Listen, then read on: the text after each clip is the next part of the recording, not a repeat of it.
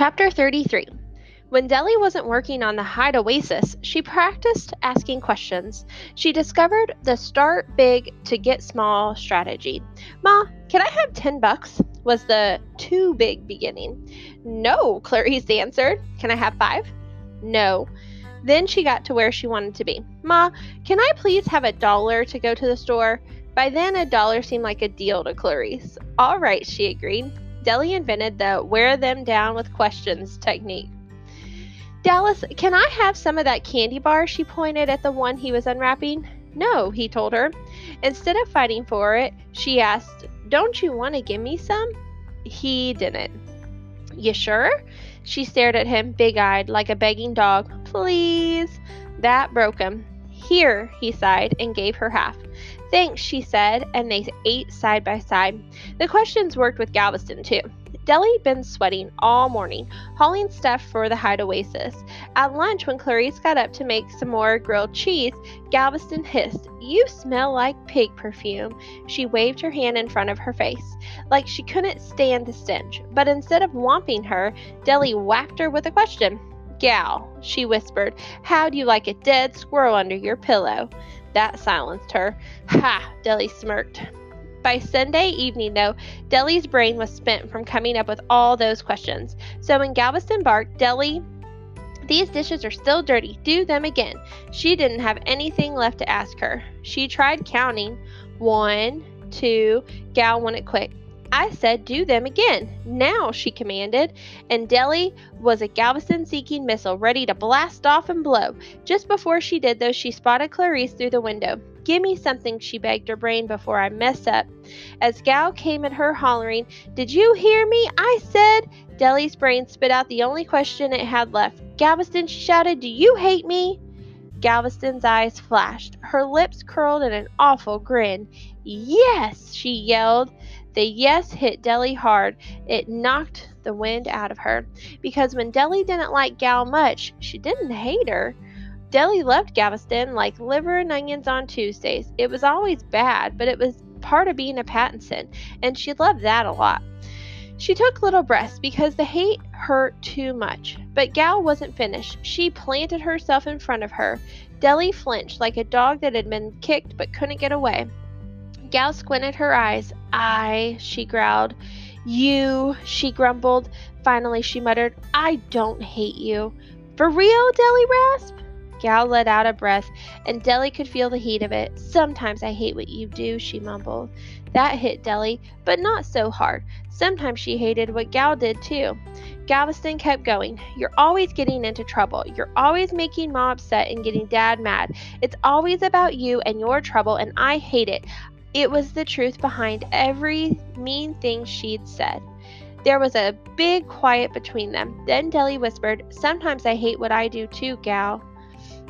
Then why don't you stop? she asked. I'm really trying, Deli told her. Galveston thought about that.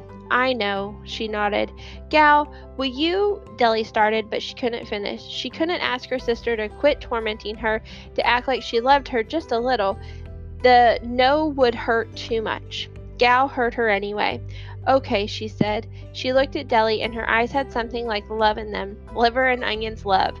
Okay, Deli breathed, because liver and onions was never going to taste good, but she wouldn't give it up for anything.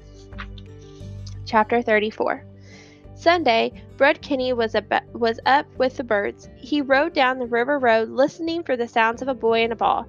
When he heard the thump, thump, thump, his legs pedaled like they were nuclear powered. He dropped his bike in the ditch and ran to the drive. The boy heard him. He stopped and held the ball to himself. Brud had brought a small pad and pen at the IGA. He took them out of his pocket. Want to play? he wrote. The boy got his pen and pad. H O R S E, horse. He, an- he answered. No touch. How about monkey? Brud's paper asked. Now, Brud Kinney was no fool. He'd made monkey up so he could play one letter longer. The boy looked at Brud. There was something different in his eyes, like a laugh. He walked away, dribbling the ball. Brud didn't know what that meant. The boy stopped where the foul line would be. He raised his arms and sent the ball through the air. It was beautiful. It was a basket. He stood to the side of the drive. He was waiting for Brud. Brud was so happy his legs wanted to jump and his mouth wanted to whoop, whoop, whoop. just shoot the ball, his head said. So he went to the spot, but Brud had too much happiness in him. He was wild with it. His shot went up, up into the sky like a satellite. It landed on the garage roof and bounced into the woods. Brud fetched the ball. Then he ran behind the garage to unleash some of the happiness. He jumped ten times. He shouted, Woo-wee! into his hands. That'll do, his head decided. His feet were still bouncing, though, as he walked back to the drive. He passed the ball to the boy. Ferris Boyd shot from the same spot and sank it. Brud tried again. The ball thunked against the backboard and clanged through the hoop. yes, he whispered, and his feet did a little dance. This time, his head didn't try to stop it. It was longer till Ferris Boyd finished him off, not just because it was M O N K E Y, but because Brud was better. Still, that basketball loving Brud wanted more. As soon as the game was over, he sprinted to the boy. He stuck his pad in front of him. Again, it read. The boy stopped at the stoop. He looked at the note, then at Brud. It was a while waiting. Brud didn't mind. He'd wait forever if it meant more basketball. Finally, Ferris Boyd turned to the drive. Brud knew what that meant now.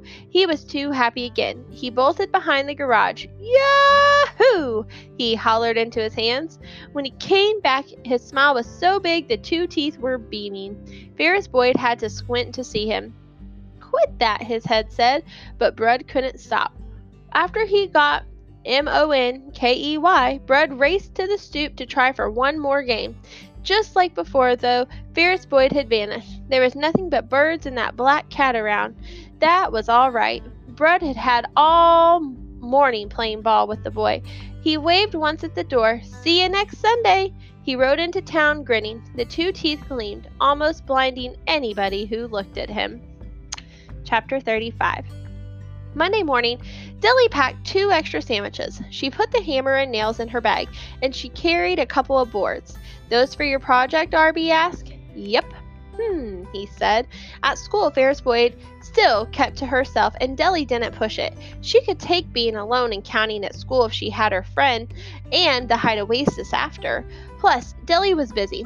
She did her work. She wrote lists of supplies they need for their place. She drew diagrams of it all fixed up. She counted when other kids were around, but now the numbers danced to a tune. I got a friend in a hide oasis too. After school, I'm going there, so yahoo! At recess, she went to Alaska. She brought paper and a pencil. I'll design a delivator, she decided. It had been a while since Deli and Danny Novello had gone at it. Too long for Novello. He missed her torturous touch. He circled Alaska, Stinky, he sneered. I could smell your stink from the steps. She set the paper down and started counting. One, two, three. But Novello would have her. I'm gonna build you an igloo. I'll call it Smelly's Alaskan Stink House, he shouted. Even with the counting, Deli's fingers curled into fists. She glanced at the delivator drawing. All the plans would be finished with one fight. She searched the playground for something to save her. Miss Niederbaum was nowhere, but there was Ferris Boyd. Deli leaped off Alaska. She raced toward the girl who'd shown her a world without trouble, and he followed like a giant gnat buzzing after her. When they were ten feet away, Ferris Boyd glanced up and saw them hurtling toward her. Her arms flew in front of her. Stop, they said. So Deli did. She flung herself on the ground beside her. Help, she begged. Ferris Boyd's arms dropped and she stared at Deli. She was telling her something without words. Deli couldn't catch it though, with him screaming, They got a chair for you in detention. It's called Stinky Dinky Seat. She threw her hands over her ears and closed her eyes. She had one second till she pounded him into tomorrow. Then she heard it under all the noise. She felt it pinching in her pocket. She jumped to her feet and faced him. Novello, she hollered, do you want me to hit you? He was so surprised by the question, he could only tell the truth. Yes, he howled, hit me.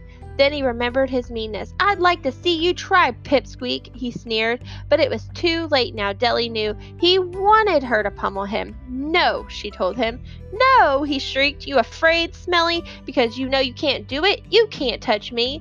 Deli wasn't afraid, though. She was free. She walked back to Alaska. He trailed her, taunting. Try it. Come on, Smelly. There was more yelling then from Miss Niederbaum. Novello, to the steps, she commanded. Deli sat on Alaska smiling, not because Novello was imprisoned, although that was nice, because for once she was free of the fight. All afternoon she deliberated at her desk. If she if the questions could keep her from pounding Novello, maybe she didn't need the numbers at all. She banished them to the back of her head. In their place, she had a song. I don't need counting. I got questions instead, and I don't fight. Yep, I'm doing all right. After school, Deli ran to Ferris Boy. Hey, she said softly and fell in beside her. Like they'd been friends forever. She waited till they were at the bridge to ask Ferris Boyd, Did you see? I didn't fight. Then she told her without saying a word, I heard you. Ferris Boyd stopped and turned to Deli. Her eyes were still sad, but there was something else in them, something like a smile. It was only a second. Her head went down again and she was shuffling along the road. It was all Deli needed. Ferris Boyd had heard her too. All right then, she grinned.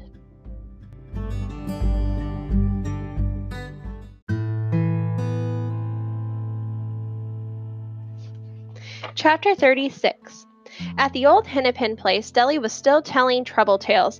Every afternoon, she'd take her spot on the stoop while Ferris Boyd got the bull and the ball, and that ball gram cat came running. Hey, Ferris Boyd, she'd ask, how about we skip basketball and go straight to the Hide Oasis? But Ferris Boyd wouldn't hear it. She'd go to the drive and start making magic with that ball. Okay, Deli'd say, as if she'd warned her. Trouble Tale 22, the No Cuss Dictionary, or Trouble Tale 36, the St. Eunice's Spitting Contest. And her friend would keep playing, as if Deli could say, I got three heads and a horn growing out of my back end, and it wouldn't change anything. Later on, they'd head to the Hyde Oasis. Ferris Boyd would settle into her corner with her book and the cat curled beside her. Deli'd bring out the food she'd brought to fatten up her pale, skinny friend. She set two sandwiches between them.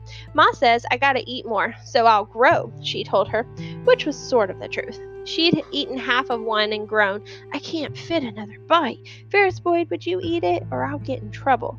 The girl would stare at the food, then at Deli. Please, she'd beg, and push it toward her. Now I got to get to work. While Deli hammered, she'd glance over, and Ferris Boyd would be eating behind her hands. All right, then, she'd whisper. The first week, Deli fixed the rails around the Hyde Oasis so no people fall out, she told the cat, and it flicked its tail at her. She nailed the piece of metal on top of two branches, and Ferris Boyd had a roof. Now you won't get wet, she said. She put the cooler in a corner. She brought a box with a lock and a blanket. Oof, she grunted as she hoisted them up the tree. Friday, when she was finished, Deli walked slowly around the place. She touched the rails, the roof, the bark, and the branches. She sat in the corner across from her friend. What do you think, Ferris Boyd? she asked softly. The girl gazed at all Deli had done, and her eyes were not sad, they were smiling. Deli leaned back against the rail. All right, then, she rasped. The cat walked over to her. It turned in a circle and lay down with its soft back against her leg, like she belonged. And Deli Pattinson, finally peaceful, fell asleep. She woke to the cat's tail whapping her. Huh? she yawned. She heard the whistle from the other world. Chisel, she said, and crawled to the ladder. See you Monday, Ferris Boyd, she said. She didn't ask because now she knew. She belonged there too, and I'll see you, she told the cat. The cat turned away like it didn't care, but its tail flicked twice at her. Then she was running through the woods, down the road, and into town, smiling so the wind whistled through her teeth. Chapter 37 Sunday morning, Brud Kinney's pad was already open as he walked down the drive. He held it up to the boy. Giraffe, it read. No touch. Ferris Boy nodded. Brud's happiness ran him behind the garage. Yay, yes! He hollered into his hands. His fist pumped the air five times before he could begin. And Ferris Boyd whooped and Ferris Boyd whooped him. As soon as he got the E, Brud sprinted toward the boy, trying to get another game before he vanished. But the boy wasn't running, he was standing in the drive with his pad flipped open. Again, it read. Brud's teeth flashed bright white. After bright white. After he got trounced, Brud turned to the house, expecting to see the door slamming for his goodbye. Instead, Ferris Boyd was sitting on the stoop. So Brud walked over. He pointed at an empty spot. The boy nodded. Brud sat down beside him. Brud was used to sitting with someone and not talking. He wasn't used to the other person not talking too. He liked it a lot because people were always talking at him like it was nothing and wanting him to talk back. But it wasn't nothing to Brud. It was hard and he hated it. He hated sounding wrong and feeling stupid. That never happened with Ferris Boyd. They sat like that for a long time. In the quiet, Brud could hear the birds. He could see them too, swooping around the stoop. That's a lot of birds, he thought, and one flew straight at him. Ha hey, he hollered and ducked. He glanced over at the boy. The bird was perched on Ferris Boyd's shoulder, like it lived there. Whoa, Brud breathed. Ferris Boyd and the bird were staring at each other. Neither one of them made a sound, but Brud could feel it. Those two were telling each other things. What, what, what? The, he whispered. The bird gazed at Brud and started chirping. It was telling him something, too. Bread heard it in his head. My friend, it said. Brud looked at the boy. Mine, too, he thought. Ferris Boyd turned to him as if he'd talked. The blue eyes were surprised, then settled into softness. Mine, too, Ferris Boyd told him, without saying a word. The bird flew off, but those two stayed, sitting in the warmth of the day and all the things they didn't have to say. Chapter 38 R.B. Pattinson had had enough. He walked home every day with Cletus. He'd watch Deli stash things away, then haul them to school. He'd seen her be happy without him. He'd given her all kinds of chances to come clean. When's your project going to be done? he asked. For the 122nd time, RB, she hollered. I don't know. But mostly he missed her. He wanted her back. Monday morning, before they left the house, RB told Deli, You go ahead, I'll catch up. Then he smiled with just his lips, no teeth showing, which was wrong. Deli was too busy thinking about the Hyde Oasis to notice. She took off. He caught her at the corner. He didn't speak all the way to school. At his classroom door, she started to say, RB, you better keep walking with C, but he cut her off. I know, walk with Cletus, you got your project. That struck Deli as strange, but not enough to stop her. See ya, she said. Yes, you will, he smirked. At three o'clock, RB ran to Deli's class. He hid beside the garbage can in the hall. He waited till Deli passed him, then fell in silently behind her.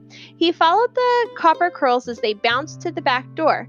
Outside, he saw her sprint toward that pale, skinny girl. He watched them go on together. He could see Deli's arms waving. He could tell she was having a good time with somebody else. You? he whispered to her so far away. You got a friend. He'd never been so lonely.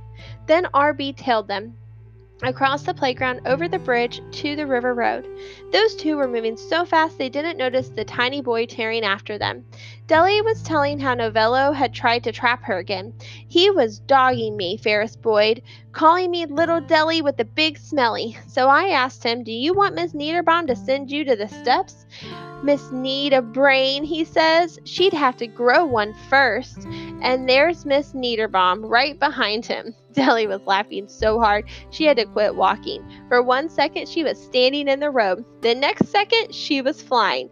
RB built up so much speed chasing those two he couldn't stop himself. He plowed into her. The Pattinsons bounced off each other like rubber balls. RB landed on his behind. Deli ate dirt. What the glove? she muttered. She flipped over to see what had slammed her. What the glove? she hollered at him. RB was stunned, but not sorry. What the glove? he shouted. What the glove you? They came at each other, yelling so loud their lungs hurt. You're supposed to be with Cletus, and you said you had a project. Still, Deli heard it, a scream without a sound. She turned, and there was Ferris Boyd, eye bugging and ready to bolt. Stop, Deli told RB. He followed her gaze to the scared girl and was quiet. Deli only had a moment. Ferris Boyd, she said gently, this is my brother RB. The girl's eyes were wild, but she stayed. Sometimes we get mad, Deli explained. It doesn't mean anything. Oh, yes, it does, RB wanted to wail. It means you lied and left me, but he didn't because of the girl. We hardly ever fight, she went on. I, Deli didn't want to say it, but she would for her friend. I love him. Deli put her arm around his shoulders, and now RB's eyes were bugging. We're sorry, she said. Ferris Boyd looked from one Pattinson to the other. They had the same skin and smallness. There was a softness between them. She relaxed a little, and with Deli's arm around him, the anger ebbed out of RB, till she said, RB is going home now, so we can get to our project. I am not going home, he roared. Deli glanced at Ferris Boyd. She was getting skittish again. Oh, Ball Graham at RB, she glared at him. What do you want? I just want, he started, but it was too hard to say because under all the angry, he just wanted her. He turned to Ferris Boyd. I want to come with you, he whispered. In his eyes was all the sadness of knowing that even if Deli could be without him, he couldn't be without her. Ferris Boyd saw it.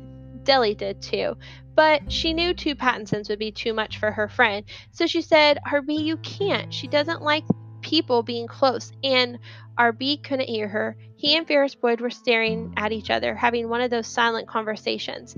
Then he asked out loud, Can I come with you?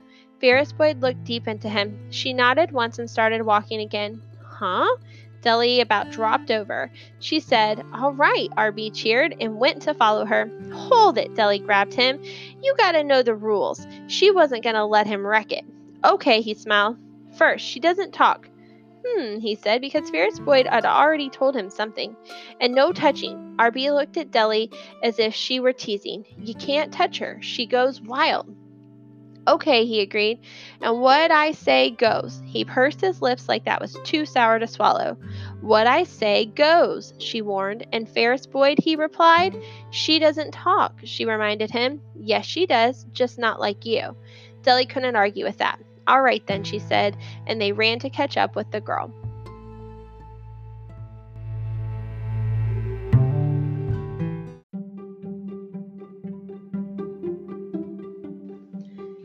Chapter 39 At the old Hennepin place, Deli sat on the stoop.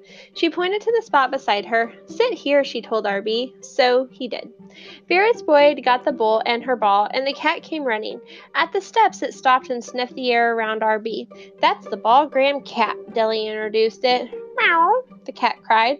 RB smiled. Hello, Meow. I'm RB. The cat flicked its tail twice and went to the bowl. Ferris Boyd was dribbling the ball in the drive. She plays basketball? RB whispered. Every day, Deli groaned. They watched for a while. She plays ball like you spit, RB told her. Deli nodded. What do you do while she's playing? he asked. Tell stories. What kind of stories? Trouble tales. He just stared at her, so she started. Trouble tale 56. I parachute off the porch roof and get grounded for a month. Maybe it was because RB was there, or maybe it was because she wasn't just trouble anymore, and it was time to talk about something else. Whatever it was, Deli couldn't go on. I'll tell a story. RB jumped in. RB, story number one Our dog, Tuba. Remember Deli? Yep, she smiled. How'd we get Tuba? he asked her. She was running in the road, and Dallas brought her home. And he named her Tuba because she sounded like a big, loud horn, RB called. Oof, oof, oof, oof, oof, Deli demonstrated. RB giggled, and then he began. One day, me and Cletus were at the park. Danny Novello and Tater came over to us. Want to try something fun? They asked, and we said, Yep. So they took some rope, strung it through our belt loops, and threw it over the bar that holds the swings. They pulled on the rope so we went up in the air. At first, me and Cletus were laughing because it felt like flying. Then they made us go up and down so fast our stomachs got sick. Stop, we shouted, but they wouldn't. Cletus was about to throw up when we heard oof, oof, oof, oof, oof. Tuba! I yelled, and there she was running at us with Deli behind her. Let them go, Deli hollered. Make me, Novello said. So Deli ducked her head and rammed him in the stomach with it. They dropped us then. Come on, she yelled, and we ran to the river. Deli taught us to skip stones. Tuba kept running in the water, trying to catch them, remember? Yep, Deli did. They were both grinning. The Pattinsons were so busy being happy they didn't notice Ferris Boyd waiting. She put her pad in front of them. Tuba? It read. She was old, RB sighed. She went to sleep on Dallas's bed, Deli rasped, and she didn't wake up. Now they were all sad, but didn't feel so bad being sad together. Ferris Boyd stared into the woods. She passed her pad to them. Another, it read. RB understood. Tuba tale number two. Tuba gobbles up Gal's birthday cake. Deli laughed just hearing the title. Ferris Boyd went back to playing. She only stopped to ask for more. Then RB told and Deli listened, and she didn't mind. It was good thinking about Tuba instead of trouble. It was good being together. Chapter 40 It was time to go to the woods. Where are we going? RB asked. To the Hyde Oasis, Deli'd answer. Oh, he said, because he didn't want to seem too little to know what a Hyde Oasis was. RB was last in line. In the dark of the woods, he got quiet. Deli? he gulped. He didn't say that I'm afraid part. She heard it anyway. Come on, she said, and let him pass her. She grabbed the back of his shirt so he'd know she was there. They got to the giant tree and stopped. Now what? he whispered. Deli looked at the cat and it climbed. Ferris Boyd followed it. Now you, she told him. The that's high, he stammered. I'll be behind you, she promised. So he started up. Ferris Boyd put her head over the edge, showing him where to go. Pull yourself onto the boards, Deli hollered when he reached the top. By the time she got there, he was standing, turning around and around. Wow, he breathed. Ferris Boyd was in her corner with her book and the cat. It's a Hyde Oasis, he sighed. Ferris Boyd's Hyde Oasis, Deli told him. She emptied her backpack. She put the sandwiches between them. You got food too, he sang. Deli closed the eye, the eye her friend couldn't see. Ma's trying to get me to grow, but I can't eat it all. Ferris Boyd's helping me out. The eye kept winking. You and I will split this one. RB couldn't wink, but he blinked five times while he said, Okay, I'm full anyway, and patted his belly like Santa Claus. They sat in a circle eating the sandwiches with RB humming the whole time. When they finished, Deli put on her pack. Where are you going? he asked. To get rocks. How come? So if something tries to get us, we got ammunition, she explained. She was halfway down the tree before she realized she, he wasn't with her. She climbed back up. He was sitting about two feet from Ferris Boyd, taking books out of his bag. RB, come on, Deli commanded. No thanks, he answered, smiling. Now, RB Pattinson never turned down a chance to tag along with Deli. How about you come with me? She tried again, with her teeth clenched. I'm staying with Ferris Boyd, he replied. Deli didn't like it, him being so close to her. She thought about dragging him down the tree, but that might set the girl off. Don't be a bug botherer, she warned. I know, he waved.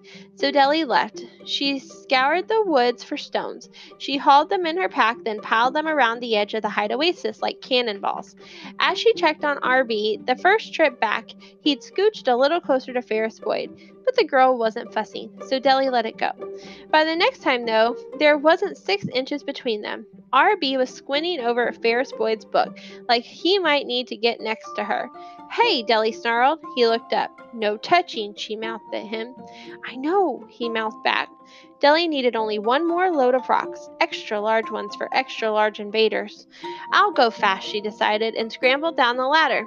It took longer than she figured. The rocks were so heavy they were pulling her down as she tried to climb the tree. Oof, she groaned as she flopped onto the Oasis floor. She looked up and then saw it. R.B. Pattinson had left his book and was reading Ferris Boyd's. He had his head on her shoulder and was leaning against her like he'd lived there. Holy shikey, she breathed. Ferris Boyd wasn't flipping out, though. He must have snuck up so slow so she doesn't know he's there yet, Deli thought. She had to get him off quick. Deli tried to rise, but the rocks flattened her to the floor. So she slid, like a snake, with boulders on its back, across the floor to snag him. Just then, Ferris Boy glanced up from her book. She gazed at the boy beside her. It's over, Deli gurgled, but Ferris Boyd's eyes didn't go wild. They rested on RB's face. He looked up at her and smiled. Then they both went back to the book, and Deli didn't even whisper. What the glove? She wouldn't wreck it. Finally, she got the pack off her back. Quietly, she piled the rocks while they read. Then she sat across from them, watching the peacefulness. Chapter 41 When the whistle blew, Deli said softly, RB, we gotta go. He crawled to the edge of the Hyde Oasis. That's a long way down, he gasped.